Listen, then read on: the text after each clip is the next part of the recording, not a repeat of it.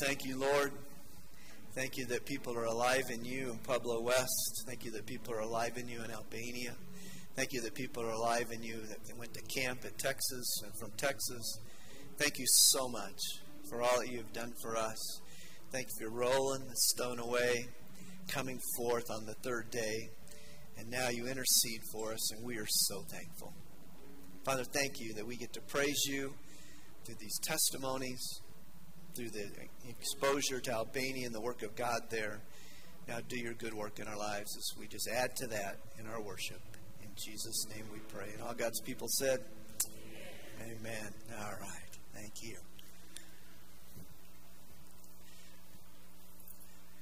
Well, it's been a great morning already, hadn't it?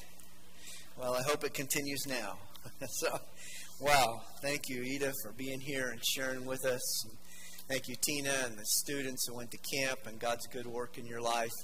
May, again, may that continue. I'm just so thankful for the people that were there for me as a, a student growing up and uh, bringing honor to the Lord and at camp, all those years that I went to camp up near Deckers. And man, so thank How many of you grew up going to camp?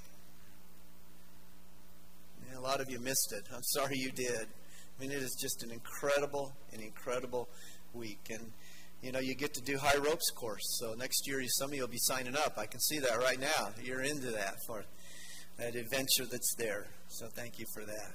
Um, all right, well, let's get ready here. Um, we got our happy guy. I think he's back here. There he is. Man, he just keeps showing up because he's really excited. Because last week, brothers, you came through. Whoops, wrong one. Here we go. That's the wrong card. This one right here you came through, you filled those out. Now, I know it wasn't a trip to Hawaii. Maybe we can do that next year, maybe something like that, huh? I'll talk to the finance team about that. And uh, But you came through. 68 of you filled that card out. Like I said, you've got a habit now. Keep it going. Take the time to do that because we want to pray for you. It was a joy. There were about 88 cards turned in, 68 of them from the men. The ladies, you did a good job turning them in too. But take the time to do that. We want to pray for you. So, Mr. Happy Guy, our little guy, man, he's excited. I forgot to mention this earlier, too, because I always forget things. We have a youth group, well, not a youth group, we have a missions group from Neosho, um, Missouri that's here today. Got in last night about 10.30. And they'll be serving uh, our Lake Avenue mission that we're working on in the Lake Avenue Bessemer area. They'll be serving there, helping some other churches while they're here. So they'll be joining us at Sunday school and in the second service. So if you see some, they've got on bright blue shirts. And uh, they've done a great job. Brad Vickery's the pastor. He, he came a couple years ago when he was in a church in Forgan, Oklahoma, the panhandle of Oklahoma.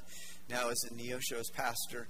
And so uh, we want to pray for them too as we'll do that in the second service. We're grateful that they're come to serve us the Royal Gorge Association help our Lake Avenue Church get started, mission get going again. So uh, you see them around. They'll be in some of your Sunday school classes. Welcome them. Say hi to them. Love on them. Thank them for coming to work in our association to, to make the kingdom go forward so many people can say amen to the Lord Jesus Christ. So excited about that. And little guy, guys, brothers, thank you for doing that. Appreciate it. Last week, I do appreciate how you stayed with me in the sermon on death and grief from the first few verses of Ruth. I know that in the moment um, it was difficult and it was hard, but I do believe in the months to come it will be beneficial to you as you think about, as we think about what Jesus Christ has done for us and the help that He provides for us in the difficult times in life that are about us many times. One of the commentaries I read this week had this question in it, and it said this Have you ever felt that God is against you because your world seems to be crumbling around you.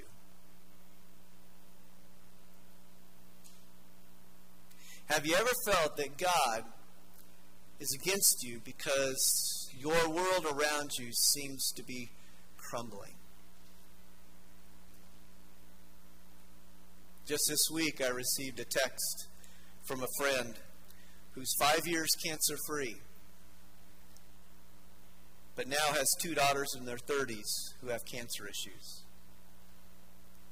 And with his permission, I share his words. At the end of that text, he said that we can't seem to catch a break.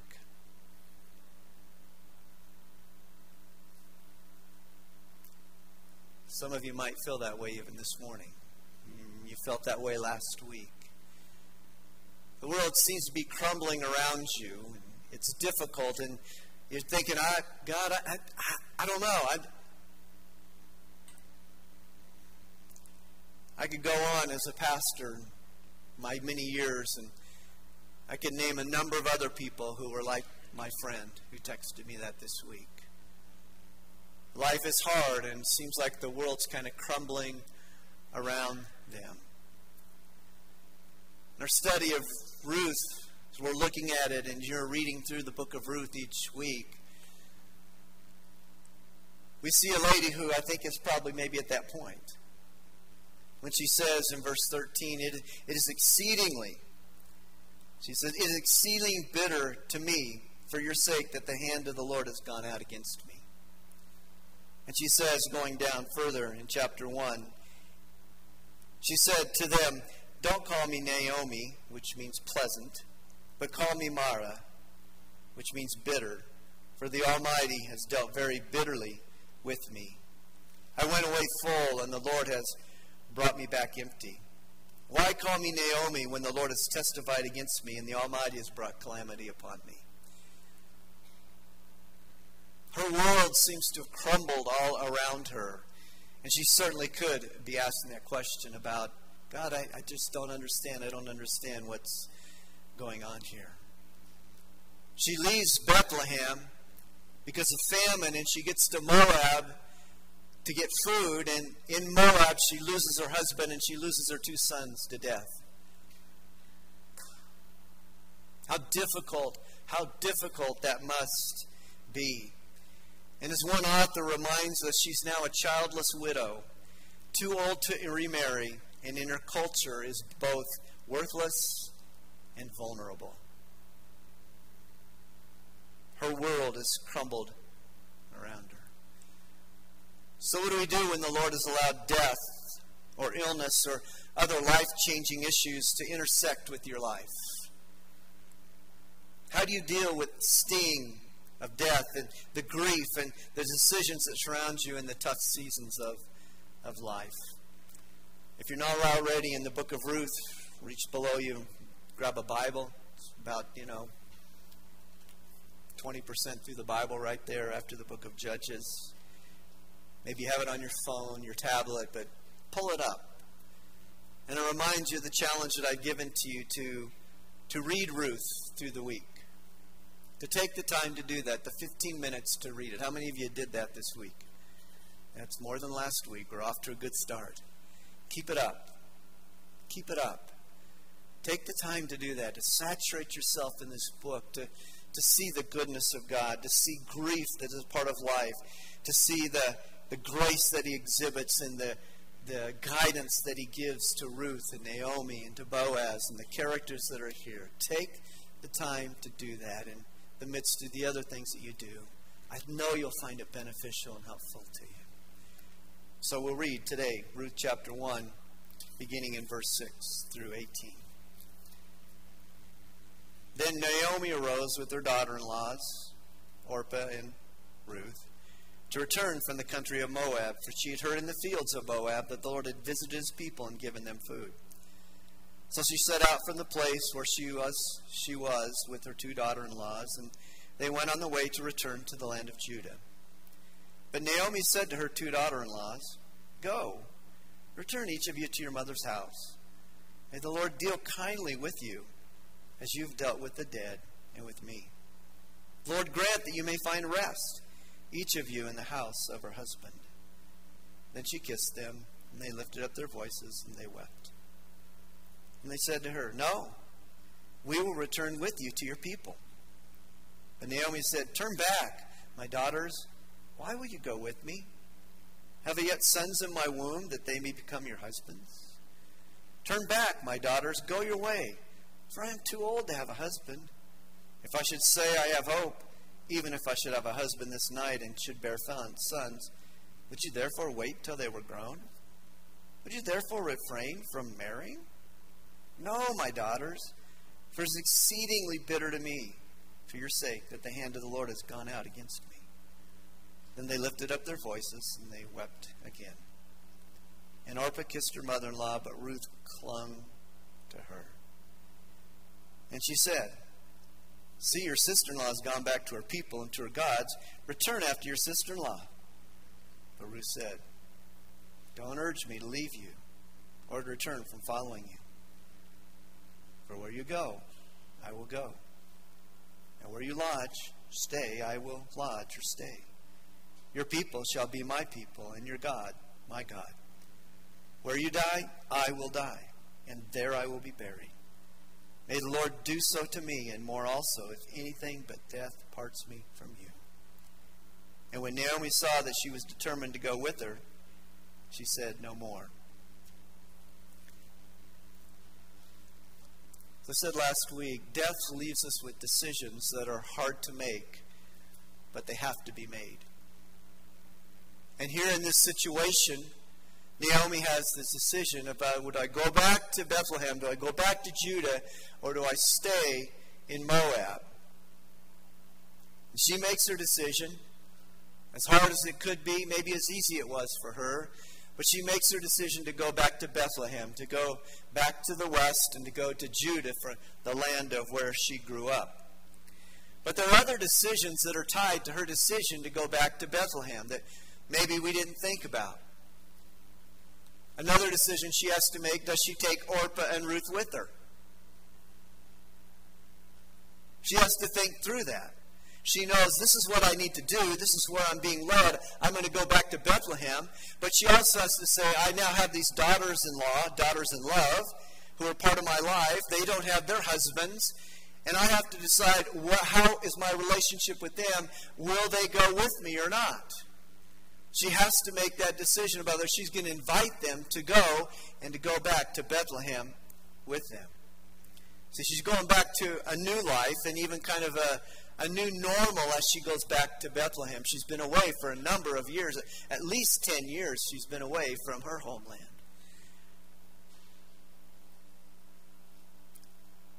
Do you ever think about this? Orpah and Ruth had to make a decision about whether they were going with her too.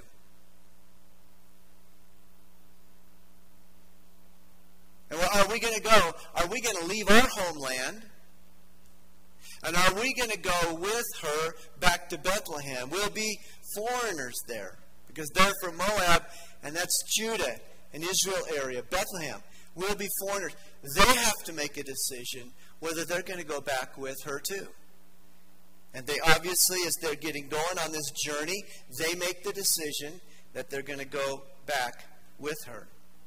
But they're going to leave their family and their friends the people they know, their homeland, the customs they know, to go to a new land, a foreign land, a place that they don't know at all. And that's not an easy decision to make. You See, uh, when grief comes our way through death or illness or loss, however it comes about, there, there are decisions that we have that are hard to make, but they must be made. Just Thursday, I got a text from Faith Gateway. Good organization sends out daily you know, articles and from books and magazines to, to read and to saturate your mind in, in God's work. And, and this is what I read on Thursday. It said this Where do you need God's help right now? It's a good question, isn't it? Where do you need God's help right now? It went on to say this Whatever your situation is, whatever your situation is, it has not taken God by surprise.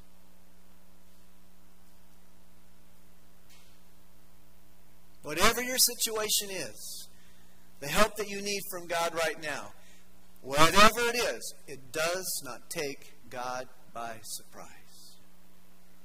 It didn't take God by surprise with what happened to, to Naomi in her move to Moab. It didn't take God in any way in surprise. He wasn't surprised by it.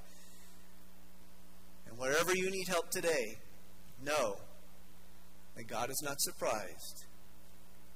And He wants to move into your life.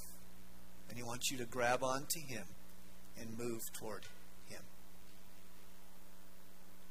Ask the Father for wisdom, for Him to help you, as we said in James chapter 1. But if any of you lacks wisdom, let him ask of God. He gives all men generously and without reproach, and it will be given to him. What is that thing? What is that situation you're in the midst of right now? Ask him for his help. And go to him for the decisions that need to be made. Well, in the midst of all that, those decisions that Naomi has to make, she also makes this decision that she's going to take them with her. That she's going to take her daughters in love, Orpah and Ruth, she's going to take them with her back to Bethlehem. She gives them kind of a first request. It almost seems like a command. She kind of talks into them and says this Hey, no, no, no, no, don't go with me. Don't go with me. You go back to your mother's home in Moab. You go back to your, to your homeland. Go back where you belong, is what she's saying, if I could make my own translation. We don't know how far or how long they've been journeying back to Bethlehem. Because it says they arose from the they arose in verse 6 to return from the country of Moab, all right? So they're on their way, and in the midst of that, she says to them, "Okay, you guys go back." Don't know how long they've been traveling. We don't know why suddenly she makes this request. Why didn't she make this request before she got started? We don't know. This is a narrative. It doesn't cover every detail of the story. We would need a bigger book to be able to cover all those details. But she suddenly asks this question. You know, maybe maybe she feels guilty for taking them from their homeland and from her family. Maybe as she's traveling along, these thoughts start coming to her, and she starts to say, Oh, this isn't really a good idea. They're leaving their family. I'm going back to what I have, which is not a lot, but I'm at least going back to what I know. They don't need to go. Maybe she has, that goes through her mind. Or, or maybe she realizes this that it's going to be hard for them to obtain husbands in Bethlehem because they are from Moab and they're foreigners to the people of Israel. She talks about them wanting to get husbands here. And maybe she recognizes that, that it's going to be really hard to get husbands over here. If they go back here, there's a possibility for them to marry and have children and to see their legacy go forward. We don't know why all of a sudden she does this, but she asks those questions in her first request. But in her request in verse 8, she, she gives a blessing in that. When she says, Go back, turn back, go back to your family, she gives a blessing to them in verse 8. But Naomi said to her daughters in law, Go, return each of you to your mother's house. May the Lord deal kindly with you as you have dealt with the dead and with me. In words, she gives this blessing to them. You are to go back. You should go back. But I want to bless you in doing that. May the Lord show you kindness just as you've shown kindness to me and to my family. She also, in verse 9, gives a second part of that blessing. The Lord grant that you may find rest, each of you in the house of her husband. May you find peace in that house. You've had travail, traumas taking place in your life. As you would go back to the house of your husband, she's speaking, could be speaking about the husbands they had, Mahlon and Chilion. She could be maybe even forward looking, looking forward to you're going to have new husbands as you go back. But she says to them, as you go back, may you have peace. May you, the Lord, may the Lord treat you kindly just as you've treated me. And may you have peace as you go back to your homeland. What do they say in verse 10? And they said to her, Orpah and Ruth, daughters in love, said, No, we will return with you to your people. They voiced their commitment. We're going with you to your land. We're willing to make a change in family. We're willing to make a change in community. We're willing to make a change in spirituality. Because their gods in Moab are different than the gods in Judah. The God in Judah, I should say. their gods are different than the God in Judah, the Holy One, the Lord Almighty, the Lord Himself. Well, we read in verse 11 that Naomi, she's undeterred. and once again, with stronger words, she tells them to return back to their land and their families. As she uses these rhetorical questions, these questions she's bringing up to their mind. But Naomi said, Turn back, my daughters. Why will you go with me? If I could put it in my words, let me tell the reasons why you shouldn't go with me. Try and help them understand and place things before them so the decision they make is made with the right reasons. As she goes on, as she said, Have I yet sons in my womb that they may become your husbands? Kind of her first thing. Right now, I'm not pregnant. In my words, I'm not pregnant. There are no sons in my womb for you, so turn back. She goes on and says in verse 12, Turn back. She likes that word. Turn back, my daughters. Go your way, for I am too old to have a husband. And if I should say I have hope, even if I should have a husband this night and should bear sons, would you therefore wait till they were grown? If I had a husband and, and I was pregnant right now and these sons were going to come up, are you going to wait 15, 20 years for them without marrying, without finding somebody else? The answer is no, you're not going to do that. So turn back. And she goes on I'm bitter. And it would be better for you to go back home where you could remarry and have a family. Would you therefore refrain from marrying? In verse 13, no. My daughters, for it is exceedingly bitter to me for your sake that the hand of the Lord has gone out against me. I've lost hope, she says.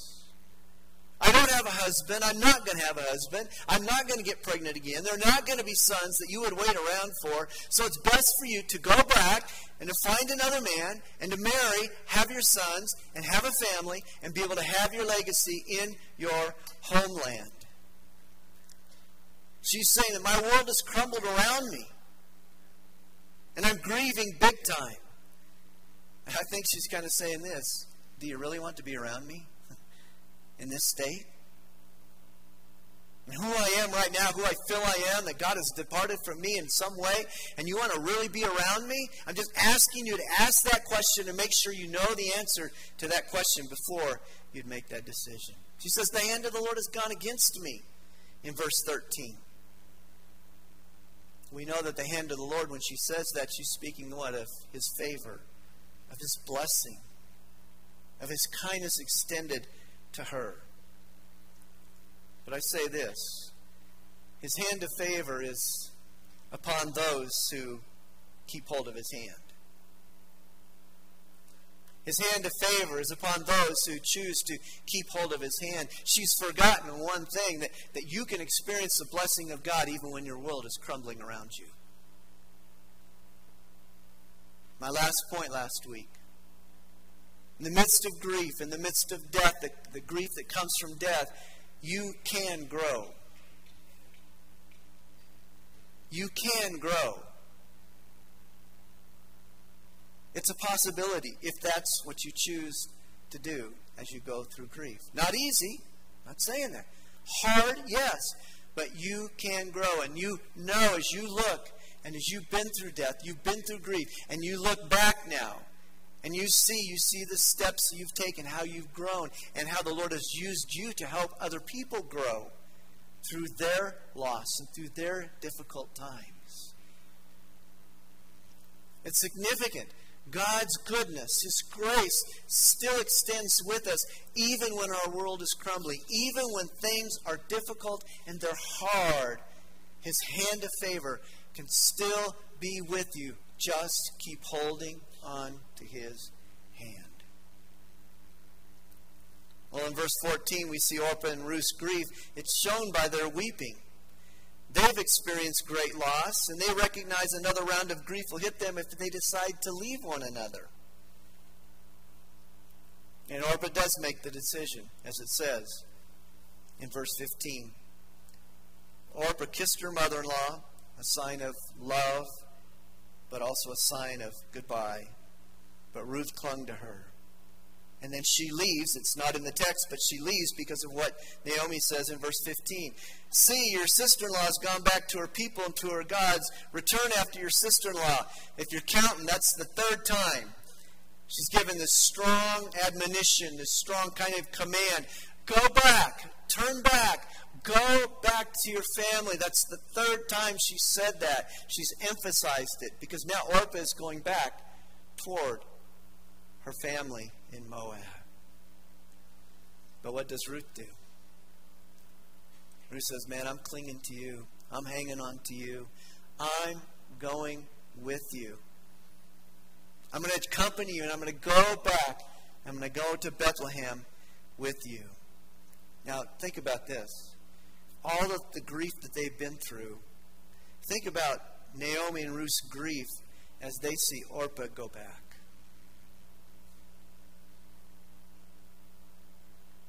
They've been a part of each other's life for at least 10 years.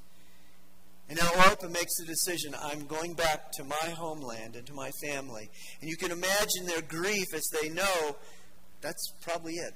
That's the last time we'll ever see her. That she's made her choice to go back to her family. There's lots of grief that goes through this that we have to work through. Well, we see that Ruth decides to go with Naomi to Bethlehem, even though Naomi's going, Turn back, turn back, go back. There's your sister, go follow her. And Ruth says, Nope, that's not what I'm going to do. Naomi, in saying, Go after her, return, turn, Naomi's by inference is saying this If you go with me, if you go with me, you are now going to have a new family, you're going to have a new country, and you're going to have a new God. Because what does she say? Go back to your gods. Go back to your family, she says to them. Go back to what you know. And by inference, she's saying to, to Ruth, You come with me. Now, there's going to be a new God in your life. There's going to be a new family in your life. There's going to be a new community in your life. You will have a fully new life, way different than what you've experienced over there in Moab. So choose carefully. Choose carefully because things are going to be way different over here. Well, Ruth refuses her direction and gives her final answer. And I think in verse 16, she kind of gives her a little bit of a gentle rebuke when Ruth says, Do not urge me to leave you or to turn from following you. I mean, three times is enough. I'm going with you, I'm clinging to you when then she uses those words that we've sung earlier this morning. I will go where you go. I will stay where you stay. I will serve your gods. Your people shall be my people, and your God my God. Where you die, I will die. I will stick with you so long that if you die, this is where I'm going to die, and this is where I will be buried. I am with you. She declares her commitment, and she says this I'm all in. I'm all in. Your people will be my people. Your God will be my God. And I will stay with you until death would separate us because I am all in with you. We're going to see that commitment all the way through the rest of this book. I started our sermon this morning with that question. Have you ever felt that God was against you because your world seems to be crumbling around you? Again, I remind you, Naomi feels that way, at least as I read it in verse 13, verse 20. Don't call me Naomi. Don't call me pleasant. Don't call me Mara. Now call me Mara. I'm bitter because the Almighty has dealt very bitterly with me. Man, I mean, she's just being honest, right? Real life, real struggles, real feelings. You can be honest with God. It's all right to be honest with God, but I would say this make sure you do it with humility. You can tell God how you feel. You know why? Because He already knows your unexpressed thoughts, He already knows your unexpressed words. You can say them, but He's going to go, You know, I already knew that. I know how you're feeling. I know this is difficult. I know this is hard. You don't need to tell me. I know those things because I know your heart. And you can share those things with him.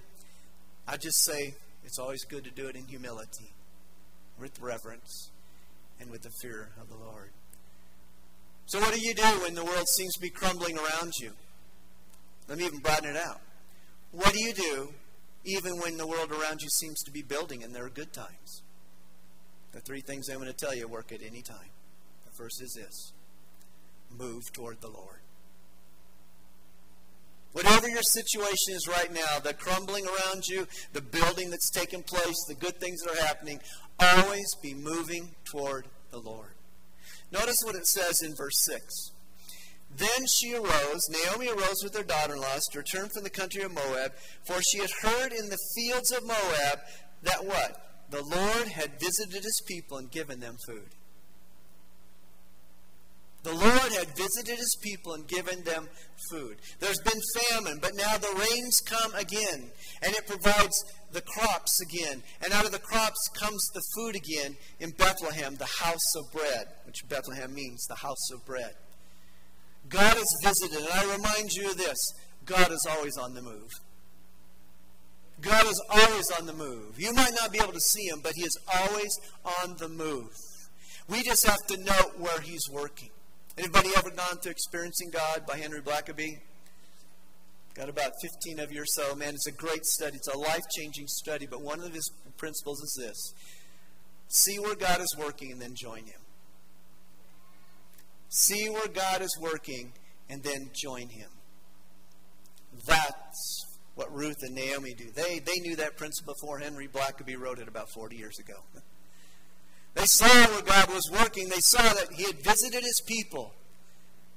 A new way of his sharing his favor, his hand of blessing upon them. And they saw that and heard about it and said, We're going that direction. We're going toward God. See where God is working and then join him in his work. In the worst of times, will you move toward the Lord? In the best of times, will you move toward the Lord? Because you're either moving toward him or you're moving away from him. There isn't middle ground. We're either moving toward him or moving against him and moving away from him. You've probably heard this question if the Lord seems far away, who moved? If the Lord seems far away, who moved? We. He doesn't change, and He's eagerly waiting for us to move toward Him. How do you do that? Well, then voice your intention, voice your commitment, like Ruth does. I'll go, I'll stay. Your people will be my people. Your God will be my people. I will be with you till I die. Tell him that. That's how you move toward him. God, I will follow you. I'm moving toward you. The second thought that came to me, and you know, you look at a passage, you could have a number of different applications, but the second thought that came toward me is move toward the Lord with His family. Capital H I S. His family.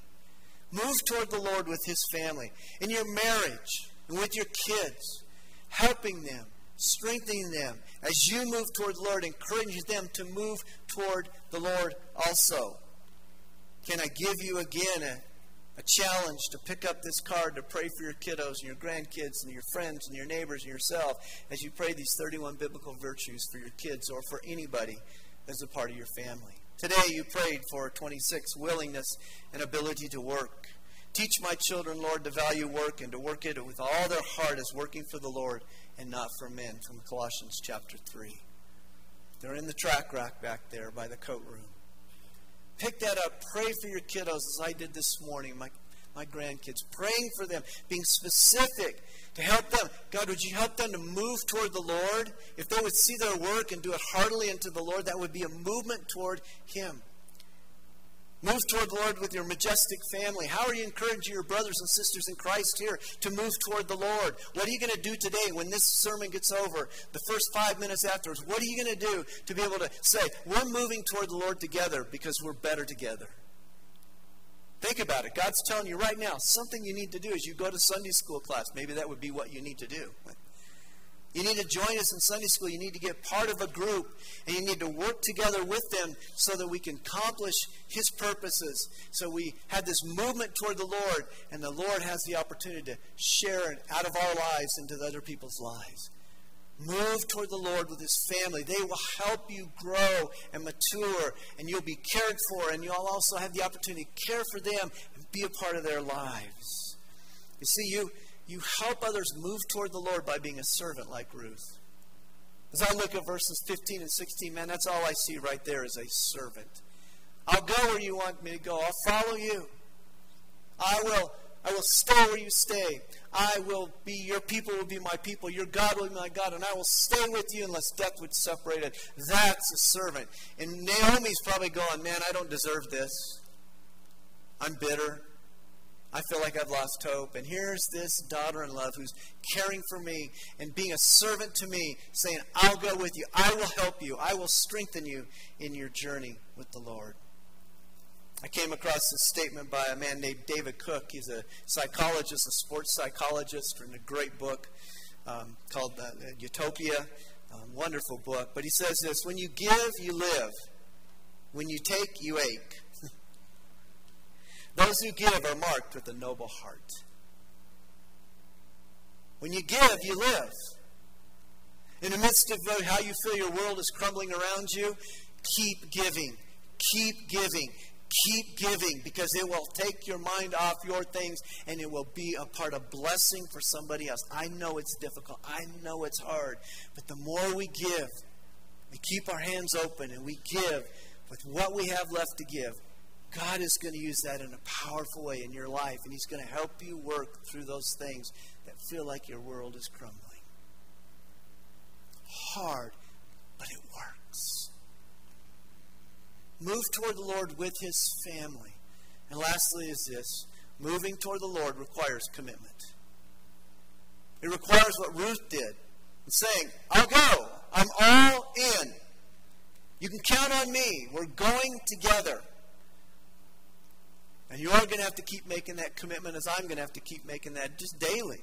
To say, Lord, I will follow you. I will seek you, and I'm going to seek you with my family. This family that you've brought together, brothers and sisters in Christ. The Sunday school class, your small group, all in. Be all in there. Some of you, we need you to go and get in. It's really that important. It's that valuable. Take advantage of it. Love on those people who are around you and care for them and share together with Him. I think some of you also need to consider the call to ministry, what God wants to do in your life and how He wants to use you. I've shared with you over the past few weeks and months, we've been talking about the Acts 13 program with our Royal Gorge Baptist Association for men and women to, to teach you, to grow you in your discipleship skills. Maybe God out of that would call you to be a pastor or a missionary and to be a part of what God wants to do. But he might just want you to go through that and get some good theology and get some good training so that you could do a better job of discipling people so you could give to them, right, so that you really live and be a part of their lives. I want to encourage you today. I want to encourage you to give, be a part of Edith's team, Edith Osgon's team.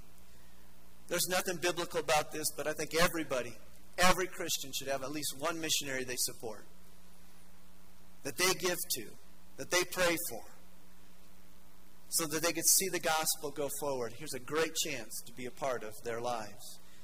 To see what God can do in Albania through our help as we hold the rope with them.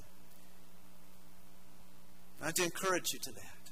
I want to encourage you to think could I support them and be a part of their team in a monthly support through prayer and also finances? That's going together. That's moving toward the Lord with his family and growing. And that's a commitment that you have to make. Can you say, I will follow with all your heart, soul, mind, and strength? That's what the Lord wants us to say. I will follow you. With my heart, with my soul, with my mind, and with my strength. Pastor J.D. Greear made this statement a few years back. He says, You'll never drift into spiritual maturity. It takes daily, focused effort. To become what no one else is becoming, you have to do what no one else is doing. And that's the commitment that I think comes out of this passage. Will we, will you, will we follow the Lord with everything we got? Will we love Him with all our heart, soul, mind, and strength? Ruth made that choice in a relationship to Naomi. But out of this passage comes our opportunity. God, I'm all in. I will follow you no matter what. Even when my world seems to be crumbling, even when my world is building, I will follow you. Let's pray.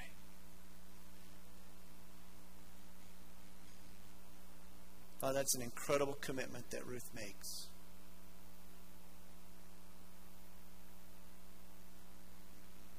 I can imagine how encouraging that was to Naomi. That even in the midst of her world that was falling apart, and her hurt and her pain and her grief, to have one who loves her say, I'm with you. Now, Father, I know you want us to say that to you. Help us to do that. But also to one another. I'm all in with you. As the body of Christ, I'm all in. I'll care for you like I would like to be cared for, and maybe how I've been cared for in the past. Knit us together, bring us together in a powerful way. But Father, maybe somebody here today just isn't all in with you because they've never started a relationship with you. Father, today help them to start that relationship by just saying, Lord, I, I want to be a part of your family. I need forgiveness. I'm an orphan, as we sang earlier in one of the songs. I, I'm an orphan now. I want to be a part of your family. I, I'm a prisoner to my sin, and I want to be running free. I pray this day would be that day that they'd say to you, Jesus, come and be my Savior. Come into my life. You're big enough, as Aiden said, you're big enough to create the world, but you're small enough to be in my heart. God, would you just keep poking through? Let people see you in me. God, I pray those students would follow you with everything they got. The Camp High would continue throughout this year for them. I pray for Eden, Osgon, and their family that you'd bless their ministry and encourage them and strengthen them. And we can be a significant part of the gospel going out in Albania. And someday when we get to heaven, Somebody will speak those words that say thank you. And we'll understand them in your language, the heavenly language that we'll all know. But we'll know, we'll look at them and say, we were a part of helping them come to Jesus. Thank you for this church that has such a heart to see the gospel go throughout the world. The life changing good news of Jesus Christ. It's happening with the walkers down here in the prisons, right here in our own area happening all over the world with the missionaries we get to support. Call some of us to do that work, Father, to go, to make disciples of all nations. Because we said, I'm all in. I will follow you. Thank you for being with us today, being so kind, helping us through our difficult times. In Jesus' name.